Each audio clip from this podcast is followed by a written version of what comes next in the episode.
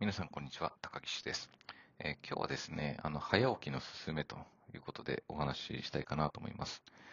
えー、実はですね、私は、あの、まあ、昔から現在までですね、あの、ノートっていう、うまあ、文章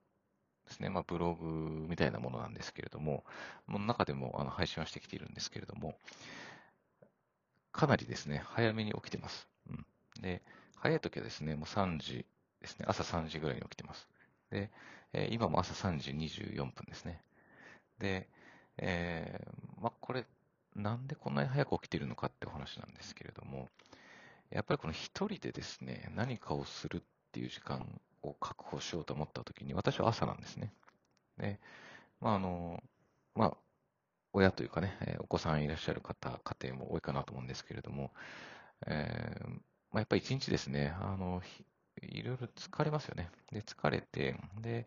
えー、私の場合も本当に9時に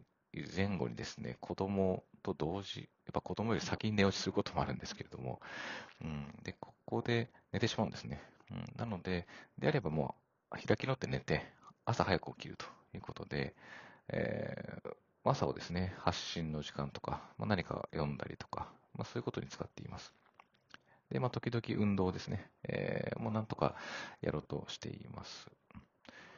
で、まあ、やっぱりその、まあ、コンディションっていうんですかね、えー、を整える、まあ、いろんなね、タイプの方がいらっしゃるので、